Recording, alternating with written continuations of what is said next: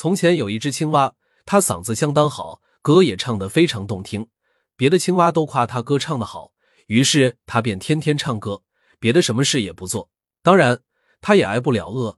每当它唱完歌，其他的青蛙都会把自己捕捉的害虫分给它一些。有些好心的青蛙劝它学点捕捉害虫的本领，不要光顾着唱歌，但是它拒绝了，并且说：“我可以靠唱歌过日子。”哪里还需要自己亲自动手去捕捉害虫吃呢？大伙儿见他听不进劝告，也就不再勉强了。后来意外发生了，一场很大的暴风雨来了，青蛙们都忙着逃生抗洪救灾，大伙儿没有时间和心情来听这只青蛙唱歌了。几天后，风平浪静，大伙儿回到美丽的家园时，却发觉这只青蛙已经饿死了。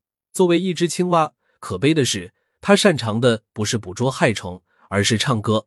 作为一个学生，如果擅长的是玩而不是学习，那结果又会怎么样呢？